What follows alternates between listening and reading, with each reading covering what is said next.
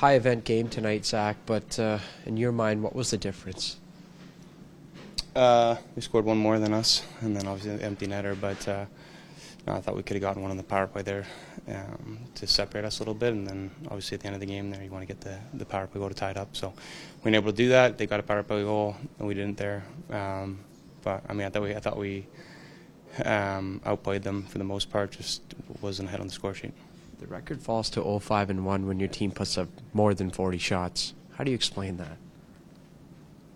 Um, I mean, I think some games when you you shoot more than other team, you're chasing the game. I don't think that we were chasing the game in this one. I thought this one um, we had control of the game for the most part. We had a lead on the road going into the third, so I thought we were in a great spot to to take advantage of it. And um, but yeah, sometimes game script kind of dictates that. Sometimes you control play and you lose the game, and I think we've been on the wrong side of that too many times this year. So there's two ways to win this game, right? It's to tighten up defensively and not need five to win, Mhm. or the power play gets a couple and you get to six or seven and you win that way. What's the best solution here? Oh, I think we've been a team in the past that's been able to win those six and seven, you know, goal games, right? Obviously, this year that that- that's not happening, right? So I think you have to win the tighter games. I think that's kind of where we're at, right? I think as you go down the road, like you, you don't see many playoff games six, seven, you know, to whatever the score is, and you winning it, right?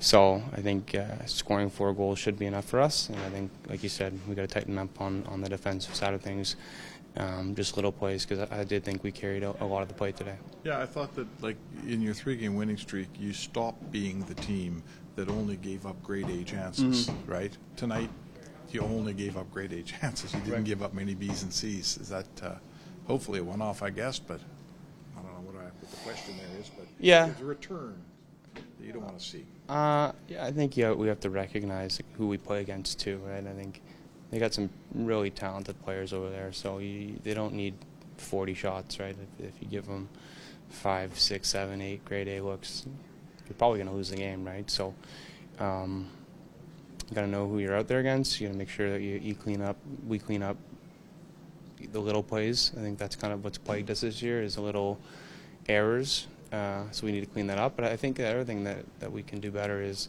is kind of bail each other out. Like I think if, if there isn't a little mistake, like I think we can do a better job of covering for one another and, and making sure that you know a little mistake doesn't turn into a grade A, which turns into a goal. Right? I, I think we can do a better job of that.